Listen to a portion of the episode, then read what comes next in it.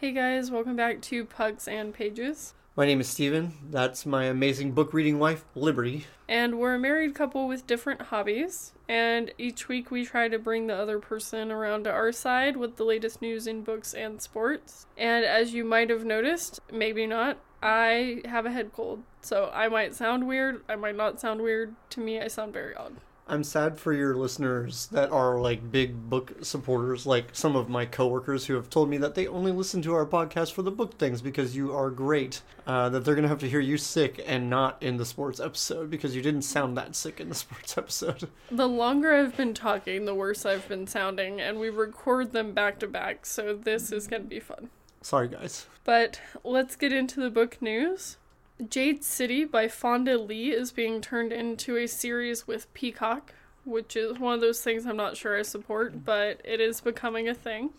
Another television company trying to become a streaming company. Right. And this is the first book in the Green Bone saga, which came out in November of 2017. Book two came out last year in the fall, and book three is going to come out in 2021. It's basically what people are calling a Godfather esque novel about the Jade trade in a world where Jade gives certain people superhuman abilities. So, what you're saying is it's something I would totally be interested in. I think you would, actually. I haven't read it, but I know people who have, and they just have glowing reviews about it. Basically, it has a multi generational blood feud with politics, magic, and kung fu. And I said that would make for a great TV show. Right. And David Kalstein will be executive producer along with Dean Georgaris, Gagaris, and Breck Eisner, who is also going to be the director. And like I said, the last book of the trilogy is going to come out in fall of 2021, so you have time to read the series and then maybe watch the show before the 2021 release. I doubt that seriously, but it depends on how long the books are, I guess. They're decently sized, like they're not as long as Harry Potter at all. Thank the Lord. At least not the later Harry Potter books.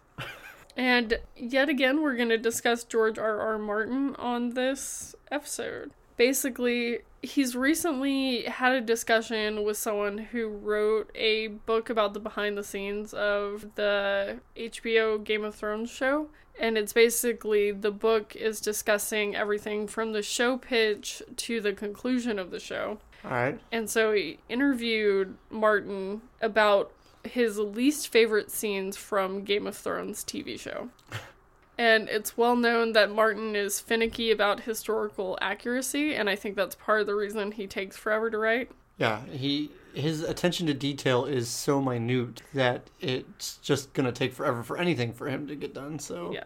But he spoke with James Hibbard, who's the author of this book, and said that his least favorite scene was one that wasn't actually in the books. It was something that was added in to the show. go figure.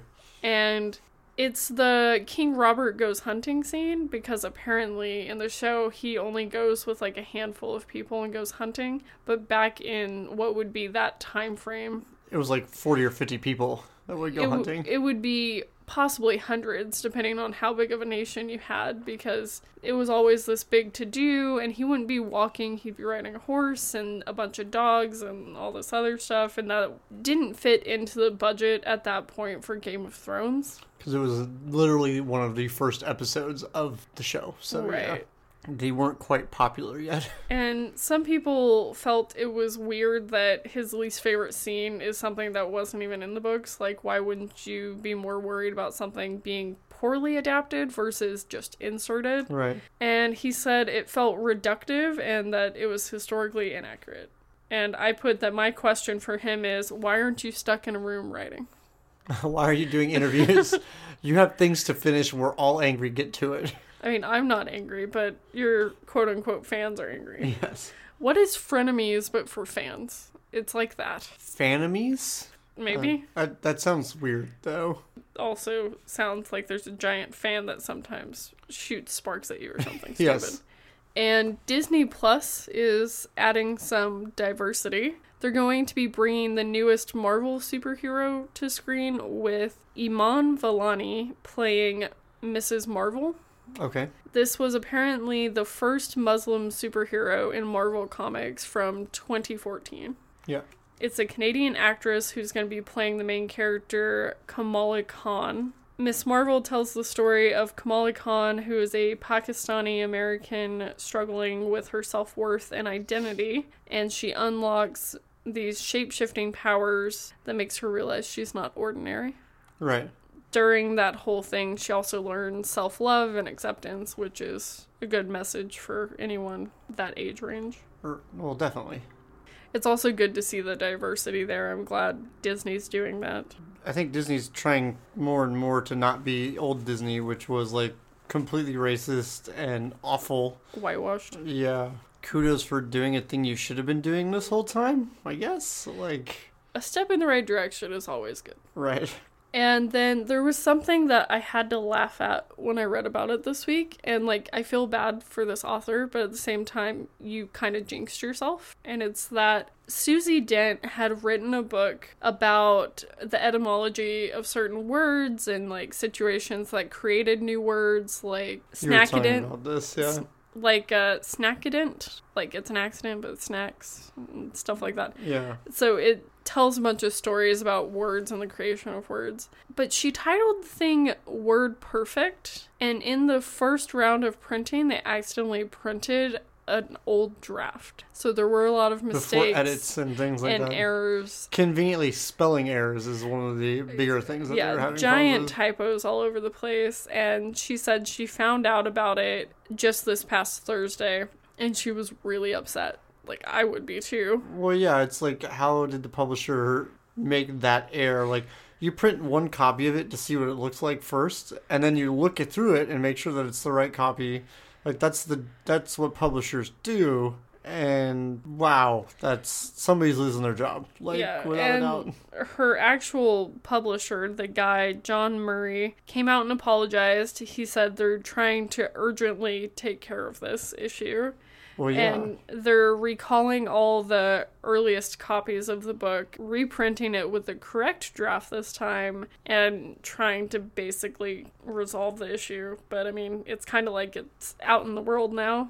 At this point, yeah. I don't know that you're gonna get all of it back. Yeah, in my world, like recalls are common, but like in the book world, I I don't think I've ever heard of them happening. I'm sure they do, but like I haven't heard of it happening, and like, there are times when a book's been edited to death, but then a reader will catch a typo, or it'll say the, the, whatever. So you have multiple of the same word, and I see that in books all the time. So it's not like stuff like that doesn't happen, but a complete different draft, I've never seen.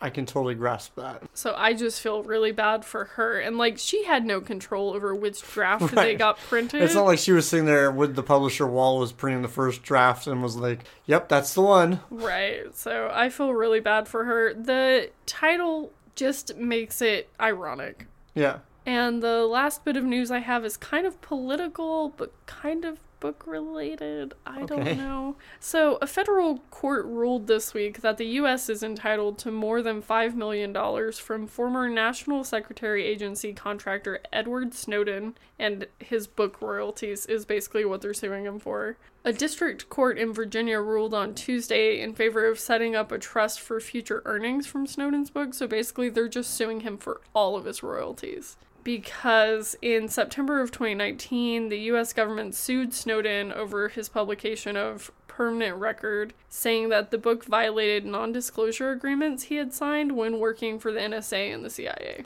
I feel like it's going to be pretty hard to collect on that just because of the fact that he's not in the United States. like, I But guess it's like whenever someone has a stalker or something and like you really can't do anything about it, but you still have to go to the police about the situation. right. because you need that to be sort of like a history of all this crap. Yeah. Because eventually he's going to slip up or slip out or something's going to happen and they're going to get him. Yeah. What I thought was interesting about this is they could have sought to block the publication of the book, Right. but instead they're like, no, you can publish it. We're just going to take all your money. Yeah. I thought that was very telling about the US government. Well, like, understand. I understand both perspectives on the Snowden thing. Obviously, he did what he thought was right, which was to release things that would risk OPSEC. And obviously, growing up in a military town, OPSEC is kind of an important thing. Like it's not something you just spill the beans on. And as you are in the military, like I'm I- giving you a look right now. It's not an important thing. it's thing. the most important thing. Yeah. that's the foundation for all And- military. Right. And so like I'm on the fence about this. Like it's good if you think what he did was good. If it's not, then it's not. Like growing up in a military town, I have the tendency to lean to the not. Right. So no. like the fact that he's even writing a book, I, I know it's more about like the situation that he's in currently with the United States is based on what it's supposed to be about, right? It's not like a he didn't write a fictional book. He wrote based off of his life, correct? and his experience. Yeah. Yeah. And, you know, the civil litigation is completely separate from his criminal charges. So I don't know if it's going to be easier to nail him on that stuff versus the criminal charges. right. I think it all just depends, but I don't know. The whole thing's a mess. To say the least. But that was all the book news for the week. I didn't do a tag or new releases because I did the new releases last week, and I didn't do a tag because we're going to be discussing at the end of the podcast the Order of the Phoenix movie to book adaptation. And I told myself to take minimal notes, and I had three pages of notes in the first half hour. So we're gonna just um, not do the middle section and move on. Right. So, for what I've been reading for the week, the first one is a mystery thriller kind of novel. It's The Guest List by Lucy Foley. It came out in June in the US and it's been very popular, and everyone's had an opinion about it. Like, some people think the ending ruins the book, some people love it no matter what. I rated it 3.75 stars, which is weird and very rare for me when it comes to mystery thrillers, especially adult mystery thrillers. Right. I think I loved the book up until the last 40 pages, and that's where it lost like a star and a quarter. So I don't know, because it is a closed circle mystery taking place on an island off the coast of Ireland, and it's basically these two, like, B or C list celebrities are getting married, and what you're finding out throughout the novel is they're not quite what they seem, and everyone's lives are sort of interconnected in weird ways that kind of don't really happen in real life. So suspension of disbelief would definitely be necessary if you're going to read this. Right. But the person who actually does the murder was my problem with the end of the novel because there are so many people who have motive to murder this person, and the one who does it is the one I feel has the least solid case for doing it. Gotcha. And maybe if there had been better breadcrumbs laid along the way, I could have gotten by with that better, but I just didn't jive with that at all, so it decreases the ratings. But still, almost a four star book for me, which is a shock for an adult mystery, so. Because your your scale is very biased to a certain type of book. Well, just with adult mysteries, I find it relies on a lot of the things that I don't like. It relies on unreliable narrators, and it relies on people. It relies on people who are having memory problems, or drinking problems, or alcohol problems, or Which are all adult things. well, I mean, it's not necessarily the fact that it's an adult thing. It's just if you're an unreliable narrator, I don't want you as my narrator. Right. I want someone I can trust what I'm reading Right. because that doesn't feel like a mystery at that point that just feels like deception A lack of information. right and so i feel like if you want to do a good mystery i need to have breadcrumbs but not be able to grasp them well enough until you tell me the thing right. and that's not what happens with unreliable narrators One day I'll read a book with one and then I'll be like, ah, I hate it too. Good and then we can hate it together Yes. As a couple, like couples do. And then I read an anthology of vampire stories. It's called Vampires Never Get Old Tales with Fresh Bite. It's by multiple authors. I listed them all out last week, so if you want to, you can check that or check out the Goodreads for it. It was released at the end of September, so I got on it pretty quick, about a week after it came out. The average rating I gave it was 3.34 stars overall for the collection, but there were some stories I really loved, some I disliked, and but most of them are the middle of the road, and that's the way most anthologies work because it's a wide range of authors and writing styles, and it depends on what the reader likes and what the editors did with the story and stuff like that. But My favorite story, no one will be surprised to learn, came from Victoria Schwab. It was called First Kill, and I rated that story four stars. The worst story was Mirrors, Windows, and Selfies by Mark Oshiro, which I rated 2.5 stars. So even then, it's like I didn't hate the worst story that I read. I just didn't like it. So it's still a good thing, especially if you're missing vampires, like most people are nowadays. But why? Why miss vampires? I just don't understand. Just it. subtract Stephenie Meyer from your history of vampires and you'll understand why people miss vampires. Yeah, is it that easy? Yes. But I liked it because at the end of every story, you had a page of the editors sort of breaking down what had just happened in the story. Like, so and so discussed this aspect of vampires, and it comes from this story or that story or whatever. And so that was interesting. On top of that, you had disabled vampires, vampires of color. You had Slayer stories. You had a bunch of different mythologies about vampires explored. So that was a lot of fun. Cool. So it was like a different deep delve into the vampire storyline Yeah. in ways that like you're not used to seeing, to say the least. And while some of the stories did lean into a romantic plot, even those didn't just rest on a romantic There was plot. other stuff going on. Right. They had their own desires and their own conflict and issues, so That's good. still pretty good. Yeah. And then the last book I managed to read, I didn't think I would get to fit it in, but I flew through this book, was A Good Girl's Guide to Murder by Holly Jackson. I rated it four stars. It's a backlist book from 2019, so it's not that old.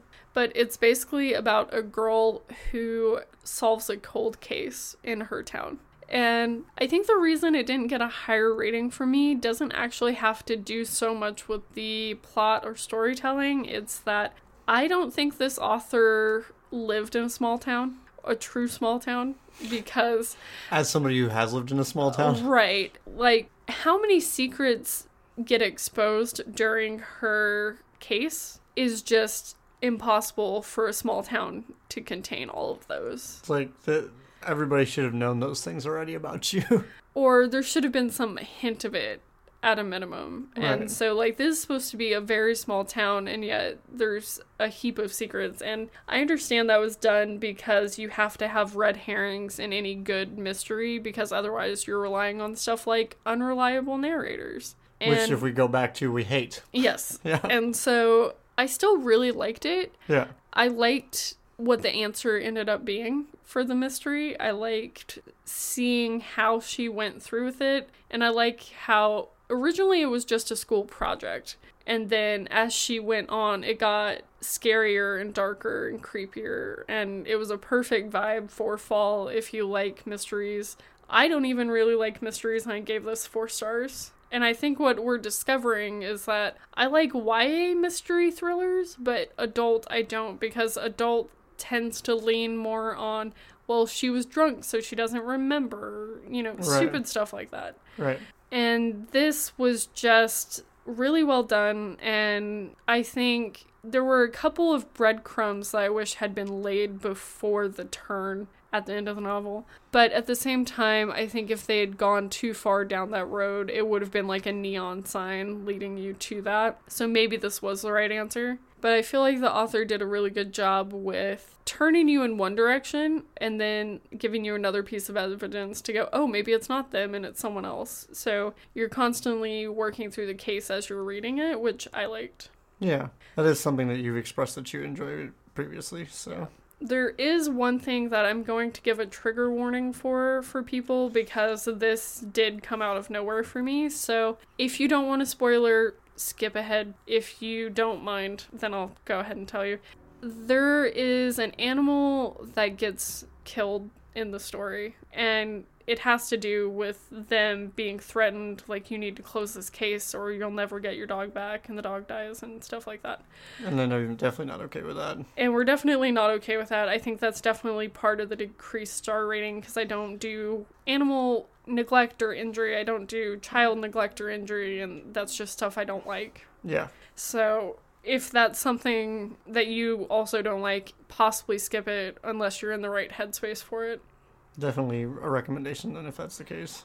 And then we'll get on to what I'm going to try to read this next week if I can. I've got a NetGalley arc that I want to read. It's called Meet Me at Fir Tree Lodge, so that's really switching gears. It's by Rachel Dove and it's about a girl who seems to have her life all together until she has a skiing accident. And then her fiance leaves her, she loses her job, and she's got to kind of pull herself back up. And it's gonna be a cute little romance, but it's really short. It's less than 200 pages, so it's more like a novella than anything. Okay. But I kind of need something to break up all the mystery and like dark stuff I read last week, so Right. that'll be good to be like a palate cleanser before I jump into Lock Every Door by Riley Sager, which is another mystery. It's a backlist from 2019. I don't know a lot about this, so I'll need to be corrected if I'm wrong. Riley Sager has two mysteries that are kind of similar, and so I believe this one is about a woman who is house sitting for someone, but there are certain rules she has to follow when she's doing that Right. and it's like a smart home and so it's either a haunted house or something weird within the house is happening. But i don't know if i said it came out in 2019 so it's still pretty new. Okay.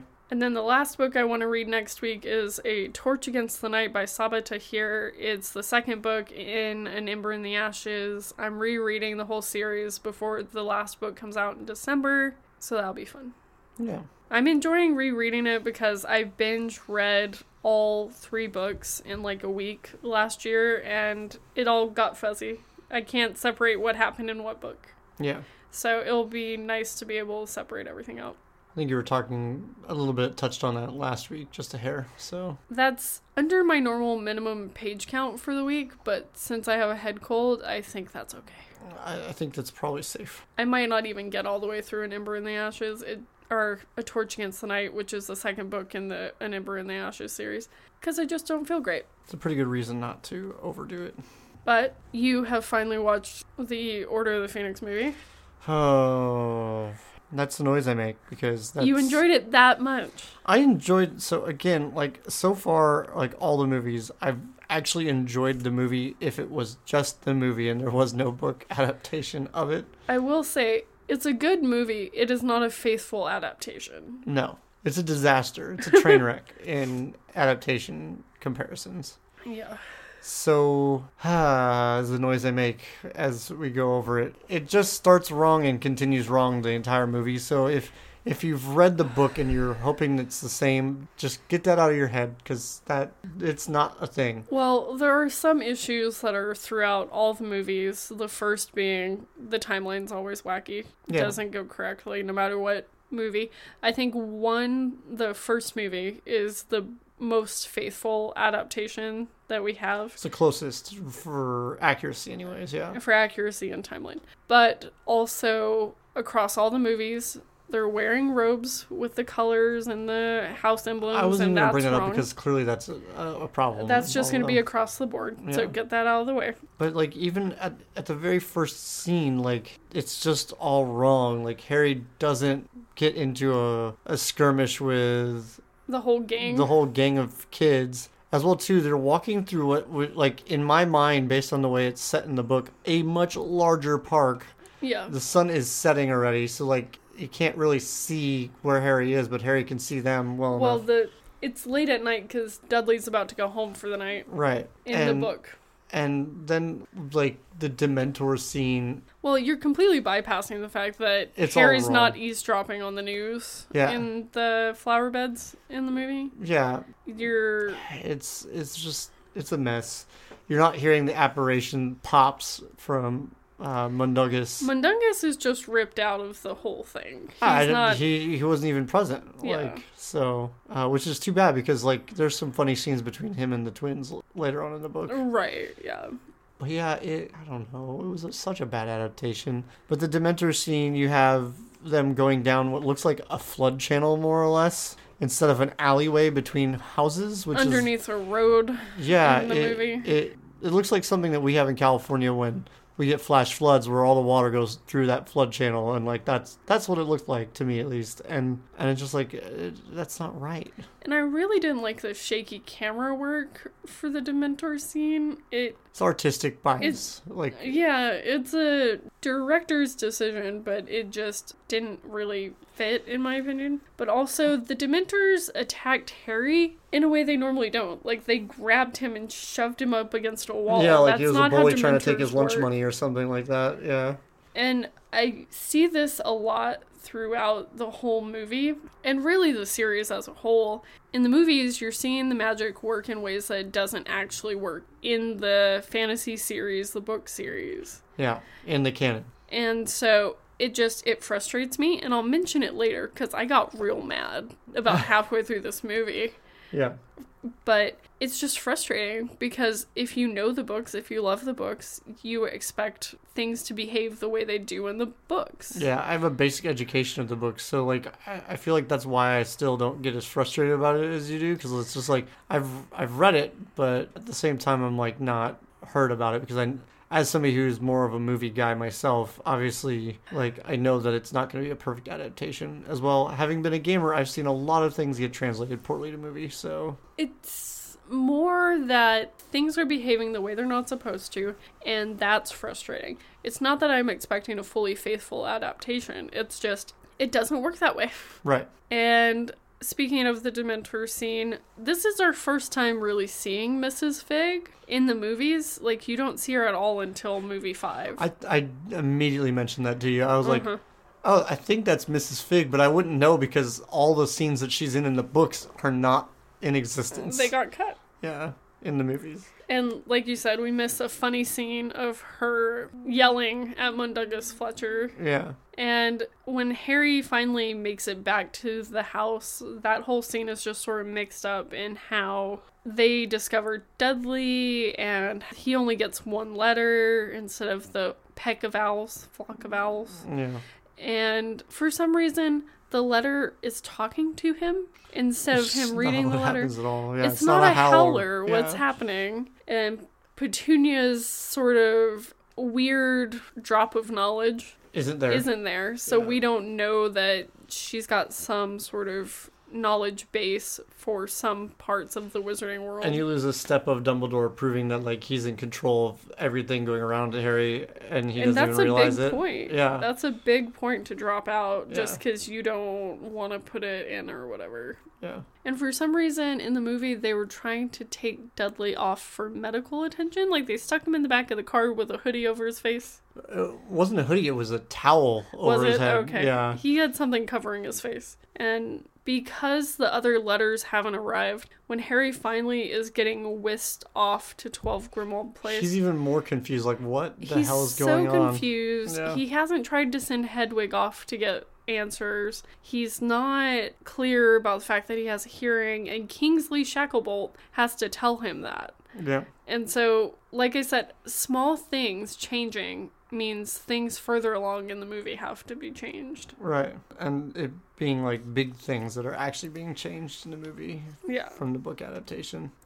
And for some reason, there's no Fidelius charm on 12 Grimmauld Place. Yeah, he just So- taps his stick and his walking stick, and all of a sudden it's there. I didn't even know you could use a walking stick for magic.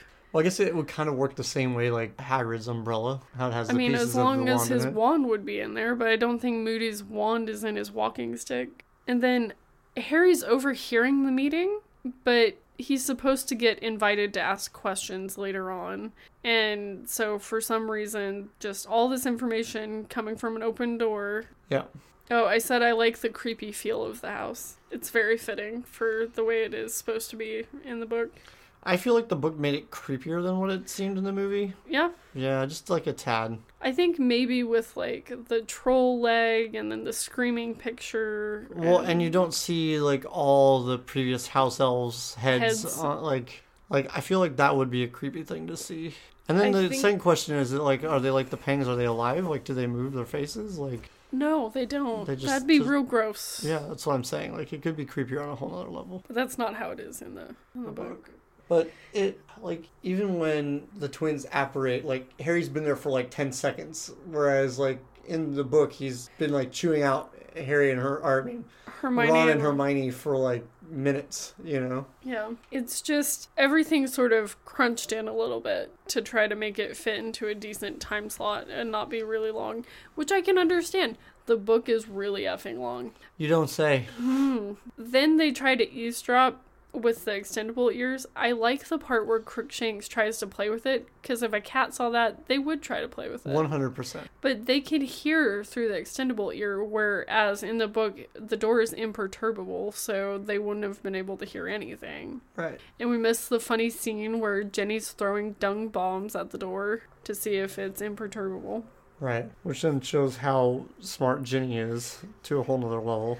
I mean, I think book five is where you really get the fact that she's not just Ron's little sister, like dorky little sister. Yeah. You definitely get more of seeing like the Weasleys' level of magic in this book. Like, period. Well, especially Fred, George, and Ginny. Yeah. Yeah.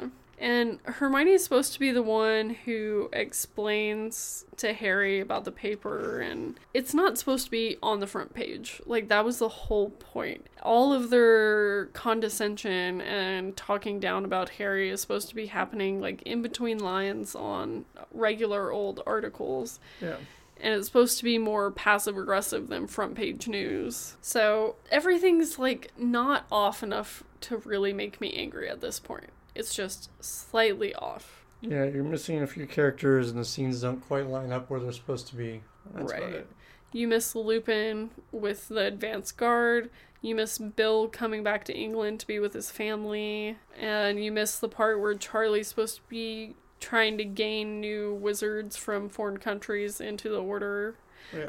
you kind of get Percy a little bit in later scenes, but you don't get the big impact of he's like abandoning his family and the fact that he's saying my allegiance is going to be to the ministry versus my family, Right. which F that guy. But He corrects himself eventually, but leading into all of it, it he's kind of a jerk. Well, I mean, the thing with Percy is actually kind of a big deal that they're cutting out. It kind of leaves a big plot hole. Not just for other parts of the series, but also for this one in particular, because he's got this sort of anger towards Harry that is unexplained in the movie. Right. And again, in this one, like in other movies, Neville's kind of Dobby's stand in because Dobby doesn't show up in this one. So later on, we get a lot of him playing that role. Yeah, it was kind of a bummer that again Dobby is just non-existent. I'm glad they included Kreacher because he's very important later on. But even when he's even later on in the movie, he's not important. Like he's more or less non-existent again. Okay, he's very important for later books. Yes. And so they originally, when they were making this movie, were cutting Kreacher altogether. And J.K. Rowling came out and said, You can't do that. He's I can't important. tell you why, but you can't do that. Yeah. So they included him in a couple of scenes. Of course, we don't get them cleaning the house and everything because basically Harry immediately has the hearing. Right. And while. like immediately. Yeah, it's like the next day. And while it's funny to see Mr. Weasley get all confused on muggle things, he's supposed to have a better understanding of the underground than he does in the movie. Yeah. And then like dare we go into the visitor entrance of the Ministry of Magic was I'm- just It's a little off. It's supposed to be more decrepit, and they didn't. the whole do neighborhood's the supposed to look like it's just beat up and destroyed and They didn't do the magic code into the box Yeah. and all of it didn't print their name badges, they didn't have to check in their wands at security, any of that stuff. Yeah. And instead of going all the way to Arthur's office and having Perkins tell him about the change of time for the hearing, it's again Kingsley stepping into someone else's role and telling him on the lift. And as soon as they get down to level 9, you've got Malfoy meeting with the minister, and that's supposed to happen After, yeah. Yeah. so I think they were just trying to not have to include that same hallway twice in the movie. I think realistically what they were doing was adding another layer of wow the uh, the minister has gone off the deep end. But that could have been said with it happening afterward. Yeah, but setting the tone for the actual court case situation first, like it just being like we already knew the minister had lost his rocks, like he's just not there brain wise. But like it just set it to like wow, he's even meeting with Lucius now. Like it's he's really starting to be that bad guy. Like they really set up that tone of the minister is bad in every way, shape, or form. He's really corrupt. Yeah. And then they have the court scene. And I said that it's slightly different, but it's not different enough to be like upsetting. It really wasn't. It was there were some differences, but again, it wasn't anything that was like And they re- writing about.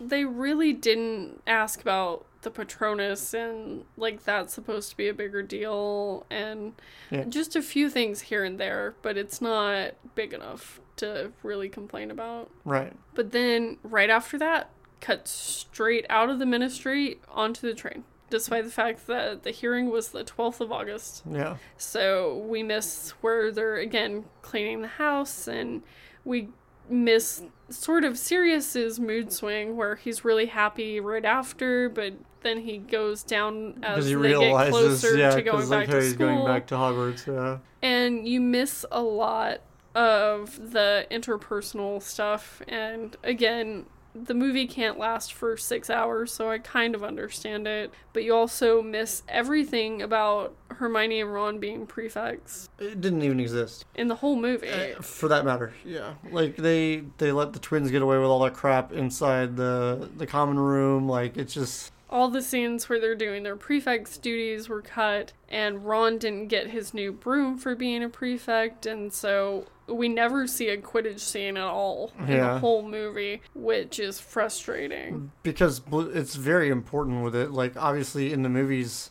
like do they don't even know Weasley is my king if you have only watched the movie. Like it- it, doesn't exist. So I don't know. Honestly, was that was the most exciting part I think about this book for me is because it enlightened me as to what Weasley is our king was all about. And you've got the Quidditch leading into fights, which causes Umbridge to come down harder and have to create new decrees because she's seeing gaps in her authoritarian regime Yeah. and the control she has. And then during a match, that's supposed to be cover for Harry, Hermione, and Hagrid having that discussion about Grawp later on. Whereas in the movie, Ron is with them. Yeah, and that's not supposed to be the case. And like small things at the beginning are adding up very quickly to big things later on Yeah. because you took it out in the beginning, so you can't explain later Why on. it's happening in the end. Yeah. and what really irritates me about the beginning Yeah. is Sirius goes with them to get on the Hogwarts Express, and for some reason, God, that scene was awful.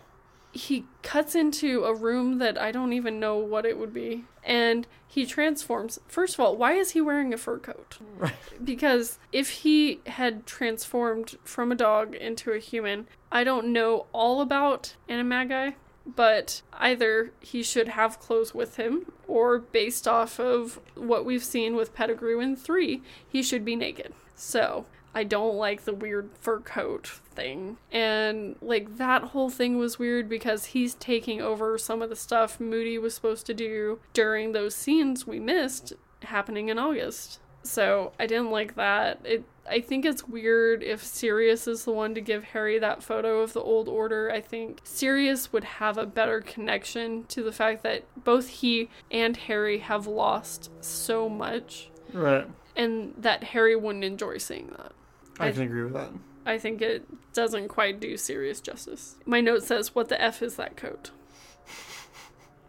I didn't notice the coat, but it makes a lot of sense. And then for some reason, Harry sees Voldemort as a parent trying to escort their child onto the Hogwarts Express. So he's seeing things Right. during the day. And we miss meeting Luna, which is frustrating because, like I explained to you last night, Luna is my second favorite character. She pretty much just gets dropped in after the train ride, like out of the blue, like, and here's Luna, Right, right. like out of the blue. And And then Neville doesn't see the Thestral. Thestrals, which it's like, yeah, he does. He knows. he's the- supposed to see these. yeah. What are you talking about? Right. That was really weird. But I think the whole reason for that setup with the Thestrals and the carriage is supposed to be about the golden and silver trios kind of pairing up so that you can see that they're supposed to be a group Yeah. and they're supposed to be a group throughout the whole of the movie and it's supposed to be like you look at them and you're like yeah this makes sense Yeah. and you need that setup at the beginning of the movie because they haven't really shown them as a like connecting in the other movies as much That's true.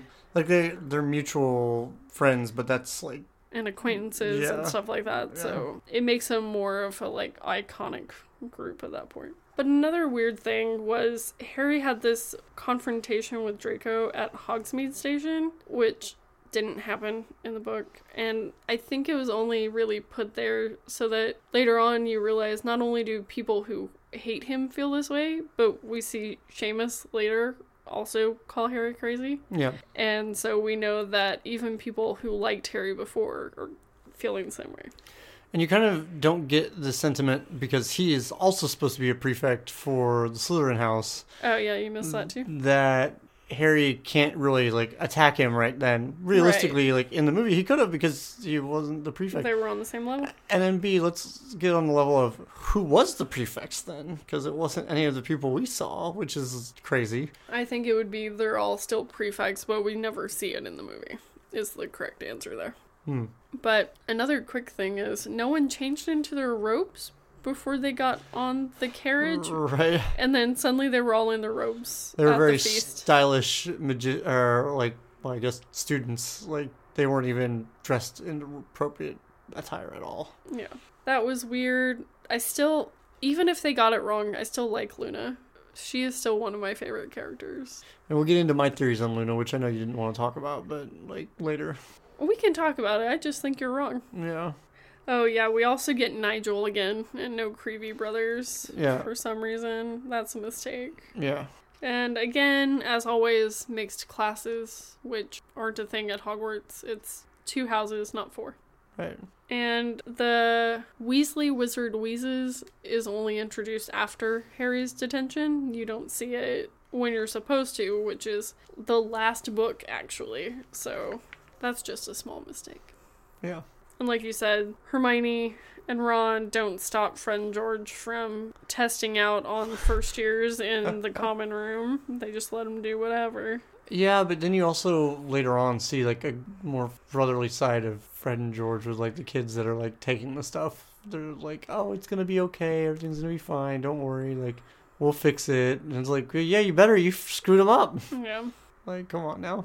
And like I said, you miss Ron trying to get on the Quidditch team. But in that scene, you also note that Ron and Hermione noticed Harry's injury Like immediately, right after the detention. And it's like, that is not at all it correct. it wasn't even supposed to be like scarred to that level, like to a noticeable level, until at least his third detention is, if I remember correctly in the book. Like, it's, close to the end of his week of detention when Ron notices, because Yeah. that's when Harry finds out about Ron trying to get on the Quidditch team. right.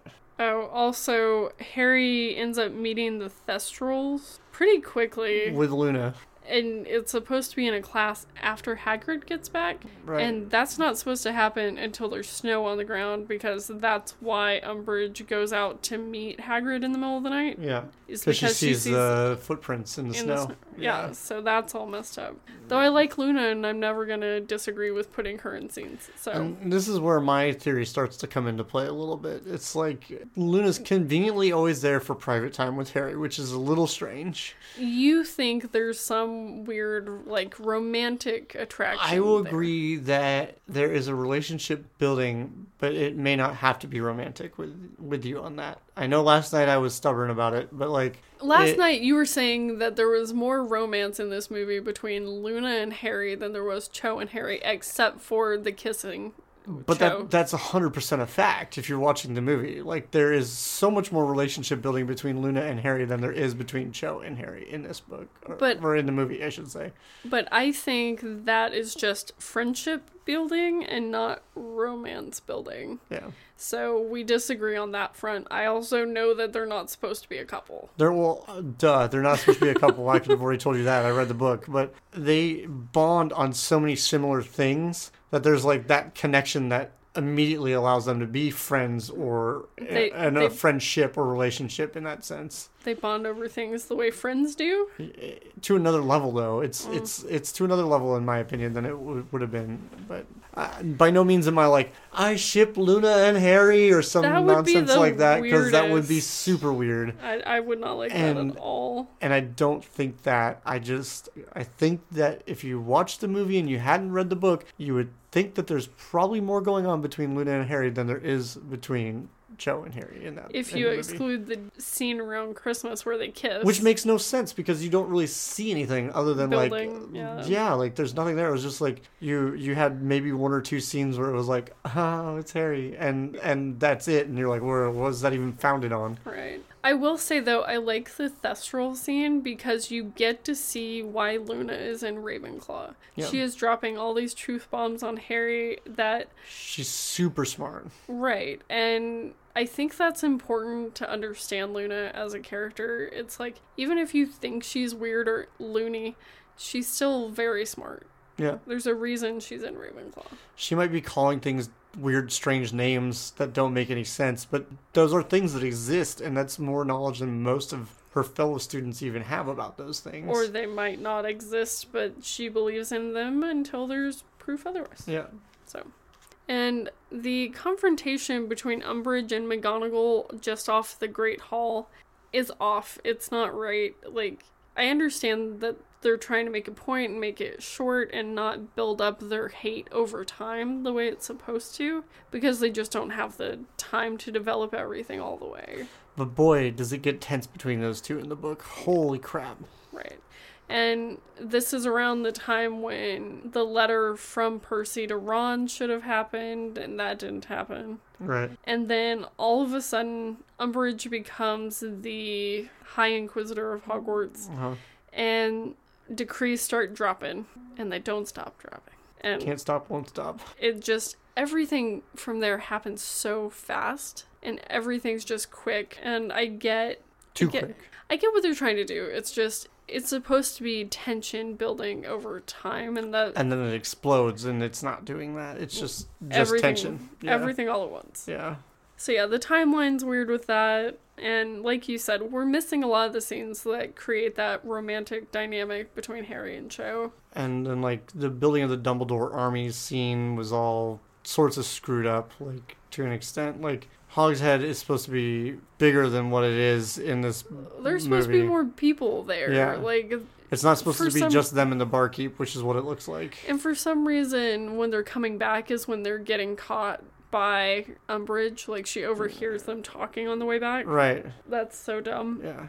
And the scene before that, before they go to Hogshead, that causes Hermione to try to get Harry to be a teacher, is suddenly they have a wizard wireless set in the common room, which they don't mention.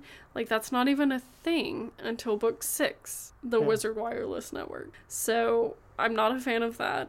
And it's like Fudge speaking about how you've got disappearances, and then Sirius talks about how the disappearances are exactly how it started last time, and that leads into the Hogshead.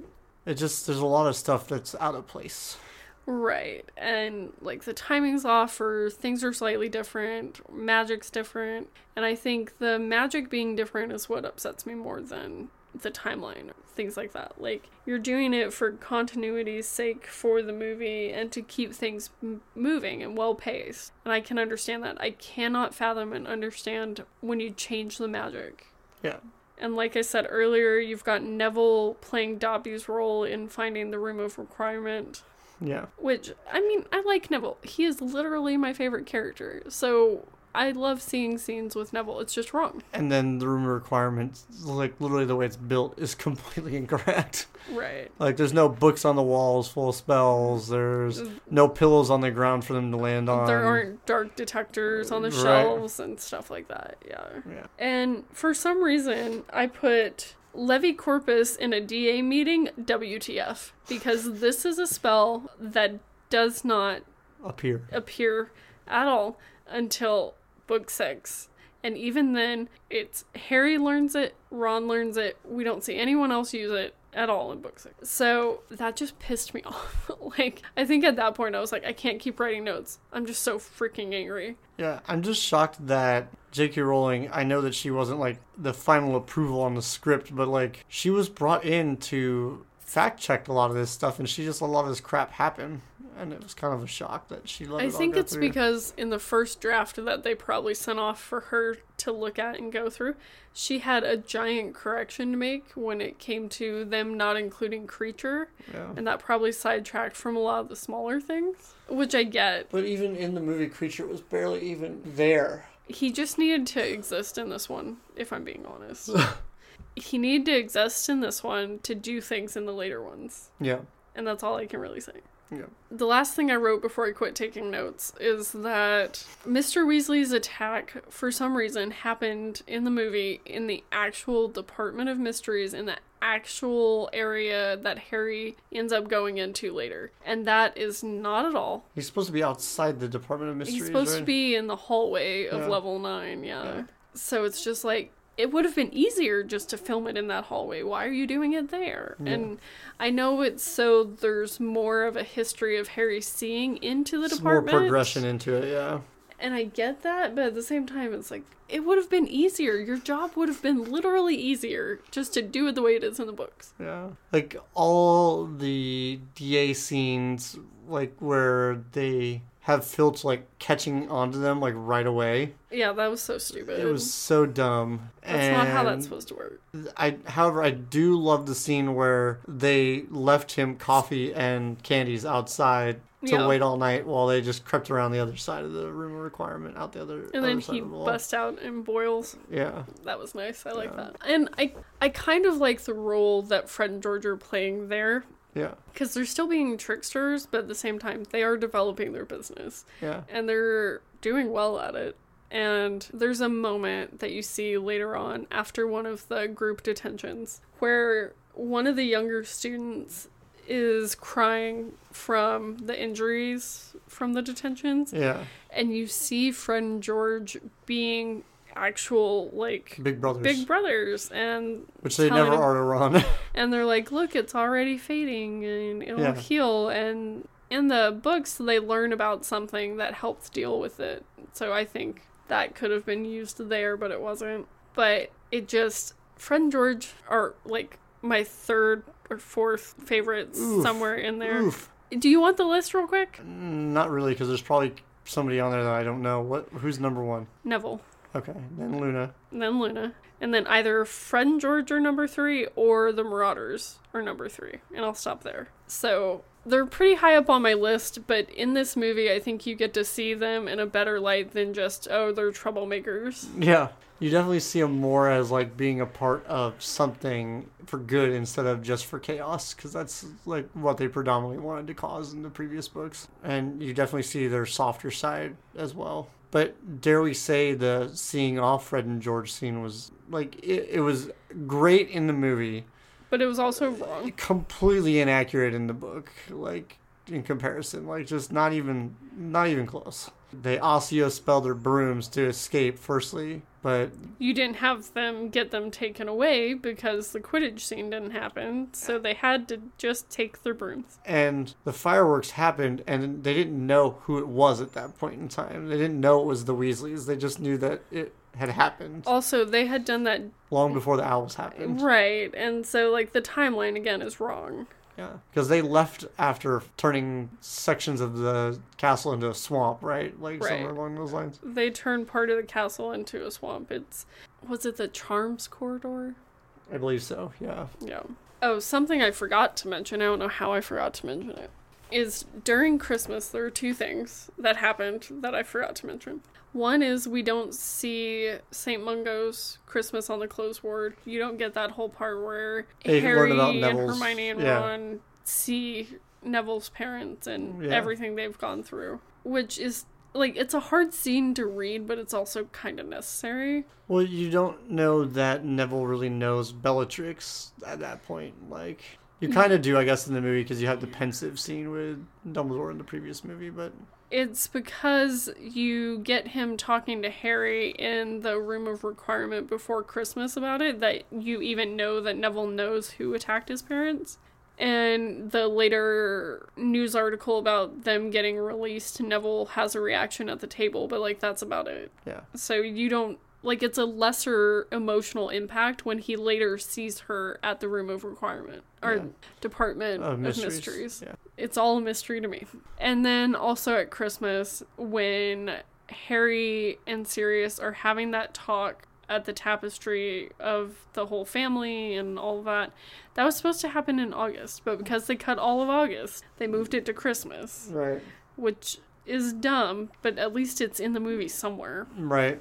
It's an important scene too, so like it's just crazy that it took that long to get there. Right. Like it was more or less going like all the people that weren't bad in our family Got have been blasted off. disowned. Yeah. But going back towards the end where the owls were taking place, you never got to see all the people who were supposed to be giving the owls. They don't even exist. It's just Umbridge Yeah. for some reason. And she's like straight up authoritarian style, just standing over everybody and like, look, you know, take your test or else. Yeah. You know, like type of attitude. It's more threatening in the movie. Yeah. And so that was weird. And you miss all the things that people do to defy her. Yeah. and the way they're kind of like slightly fighting back, but not in such a way where she can punish them. Right. And like the one I'm thinking of is when McGonagall tells Peeves that the chandelier unscrews the other way. Yeah. Uh, I like that one a lot. And then you also got to think of like the scene where Harry's trying to make contact with Sirius after he has that dream, Right. Yeah. and he doesn't even get into the Floo Network. Like Umbridge comes barging in the second it even happens, and you don't know why she would even know that somebody was in her office because you don't have the Niffler scenes, which Yeah. are hilarious. And like it's so much small stuff, but it adds up. And you do see the Inquisitorial squad and you see them kind of manhandling everyone, but you don't have all of this like background to make it an emotional like thing. Yeah, it's almost like you don't even care that they're there doing what they're doing because it's like, well, we don't really have a history of the things they've done. They're just they're the Inquisitorial squad, and that's it. But you still get Hermione taking Umbridge and Harry through the forest. You kind of miss out on parts of the centaurs there. Yeah, you really do. So like the centaurs, like you see them in the distance, and then they appear. Technically, they're supposed to take control of her before Grawp even shows up, Right. but instead Grawp picks her up like out of the blue, and it's like, what? He was a lot cuter in the movie than I think he would have been in the book. I think he was more terrifying. I definitely in the book. pictured him different looking in the book than I did in the movie. Like he looked like a harmless child that was just oversized. Right, yeah. Well, and because of the preconceived notions about giants, people assume that he's stupid or have a lesser intelligence than humans. Yeah. Yeah, it that was a weird scene because like there's no Hermes like for the name or anything like that or any of like that connection between Hermione and Grawp. It just seemed They weird. did have the weird like bicycle handle with the little bell Mm, That on was a it. cute scene, but that was with Hagrid originally, so like, Yeah, Hagrid was there, but it was between Hermione and Grawp. yeah. But like you don't really see that same level of connection that you did in the book Right. between the two of them. Like he doesn't ask about where Hagrid is or anything like that. He just sets her down after getting shot with like one arrow in the arm. It's like he's a giant. He would clobber those centaurs. Let's be serious. He wouldn't even feel the one arrow. Let's let's just get that straight. Yeah. But oh, I don't know. Just the scene in the Department of Mysteries, like all the scenes in Department of Mysteries, were all wrong. All Every single one of them. So if you read the book, understand that the movie is completely awful.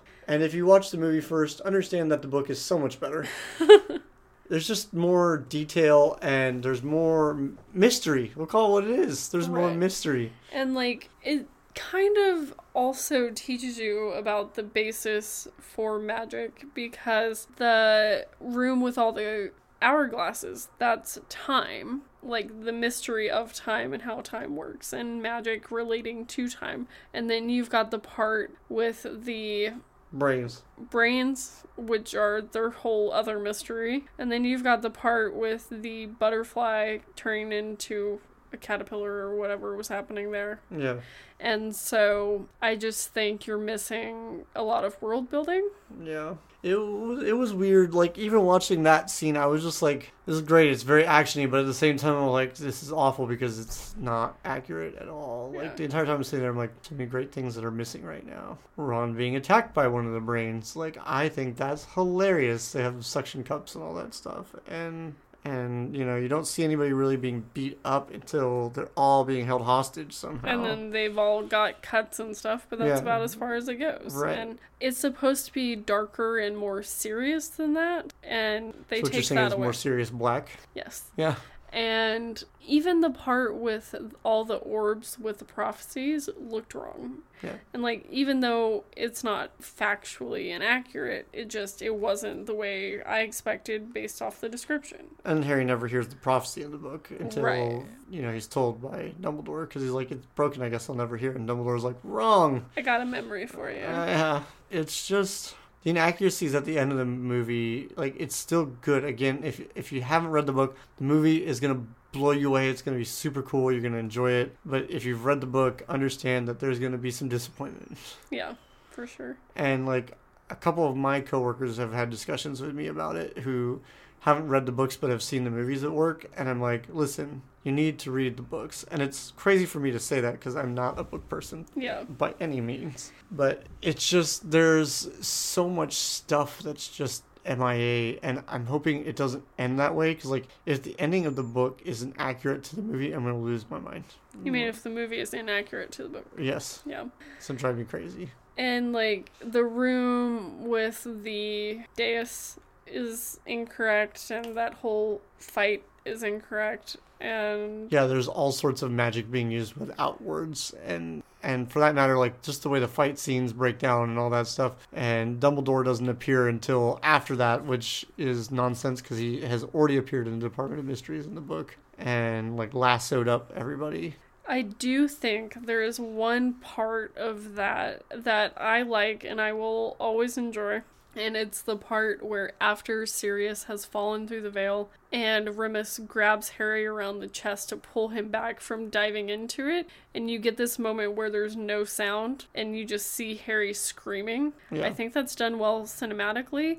Of course, at the time of filming and editing, there was a reason that they did that. And from what I remember from back then, 20 or 2006, 2007, was they cut the sound right there because his voice and his yell was too heartbreaking and they needed to be able to get the emotions right for the rest of the movie and mm, just they wouldn't be able to get back on track after that if they kept the sound in there And it definitely gets the point across even without it. So, but it's uh, it's done really well still Yeah. like because just watching that part i want to cry but also i cried when i read that part of the book so i was already emotionally invested in that part yeah, and then harry's got his fight with bellatrix and that's that wrong. whole thing is messed up Yeah, they're supposed to be running around the statues trying to shoot spells at each other instead of just being Well- like face to face. you're just completely missing that because you missed it when harry went to the ministry originally so if the statues weren't there then they can't be there now Yeah. Well, the statues were there, they just weren't the same as they are in the book.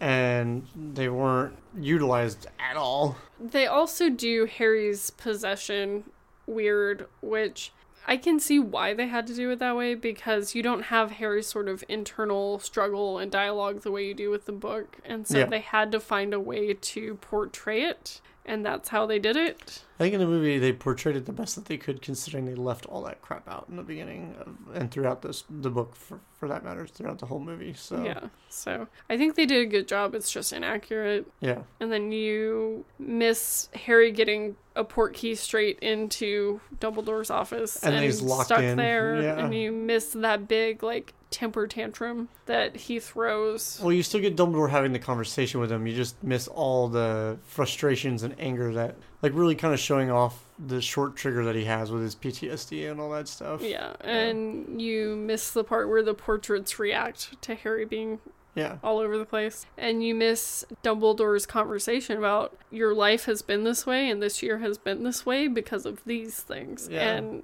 that's an important conversation that I kind of couldn't believe that they dropped out because Harry's life has pretty much been controlled and he doesn't even realize it. and it's relevant to the rest of the series. So that getting dropped I think is a big mistake. I agree. And I liked the part where Harry's wandering on his own because he doesn't want to be down at the feast because that's very true to the book. Also, you get another scene with Luna in it, and I love Luna. And again, she's dropping truth bombs on him. Yeah. And I wish he just had had that conversation with Nearly Headless Nick Yeah. because I feel like that's an important thing that'll get him through the summer and get him back on track with where He needs to be. he he really needs to be emotionally so Right. but i think that like i said i think that they did a good job with what they could do based off the things they kept out And I think that's kind of the moral of the story of the movies as a whole. Like the things that they leave out that are important, they manage to avoid somehow causing problems by not having them. to a point Yeah. it to a degree i think you'll find some struggles in the next two movies because of things they kept out in this movie but they did the best they could with what they decided to leave out again though it will never compare in my opinion to the books because you're missing so much world building and interpersonal relationship stuff Yeah. there are continuity problems like Nigel, the Creeveys, stuff like that, but it's not enough to really frustrate me and think, oh, well, that's obviously why it's worse. It doesn't envelop you the way that the books do.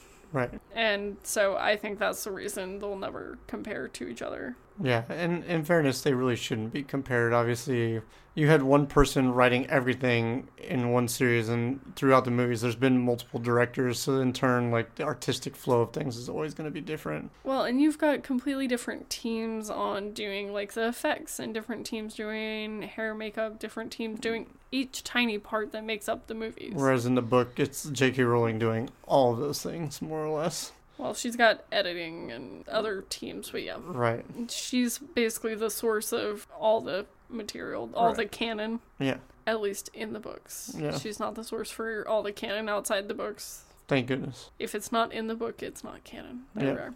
But I'm glad that the movie kind of ends on a little bit of a lighter note with Harry telling the golden trio and the silver trio that we have something to fight for and Yeah. like we can do this we'll get through this basically Yeah. Together, we're going to be able to handle this. Yeah, we Yeah. do miss them riding the train back and then them having that conversation with the Dursleys, but again, those are sort of minor things in the scheme of things. Yeah, that's true. They are not the most important scenes in the entire world. Yeah. I'm excited for you to read the beginning of book six because I think that is my favorite opening chapter in all the Harry Potter books. Half Blood Prince. Yeah. Okay. So if you don't like it, you can GTFO or I'll just get over it. But So say, uh, sorry guys, the podcast will be ending and with divorce is happening because I don't like the book. I don't know. No. Yeah. No, I just I love that first chapter so much. I really hope you like it. Yeah, I'm gonna laugh if I like read it half asleep in the middle, like coming home, and you're gonna be like, "How dare you do this to this?" Realistically, I will probably read it today. Yeah, I hope So- so. It'll be good, I think. Yeah, but I guess that leaves us off on us listening to us rant about uh, how much we hate the movie versus the book for this week. We'll have another one later this month, I'm sure. yeah, But make sure you guys check out all the social media stuff, should be linked in the show notes. And thank you for putting up with my very cold voice, cold infected voice. yeah, and we'll catch you next week, guys, for a sports episode. Bye, guys. Bye!